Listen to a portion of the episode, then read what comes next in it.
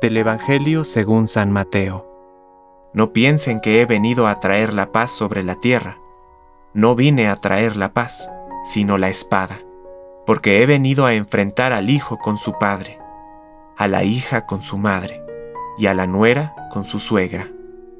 Y así, el hombre tendrá como enemigos a los de su propia casa. El que ama a su padre o a su madre más que a mí, no es digno de mí.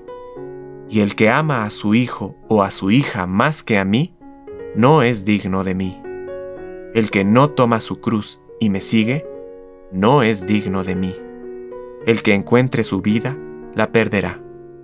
Y el que pierda su vida por mí, la encontrará. El que los recibe a ustedes, me recibe a mí. Y el que me recibe, recibe a aquel que me envió. El que recibe a un profeta por ser profeta, tendrá la recompensa de un profeta. Y el que recibe a un justo, tendrá la recompensa de un justo. Les aseguro que cualquiera que dé a beber, aunque solo sea un vaso de agua fresca, a uno de estos pequeños por ser mi discípulo, no quedará sin recompensa.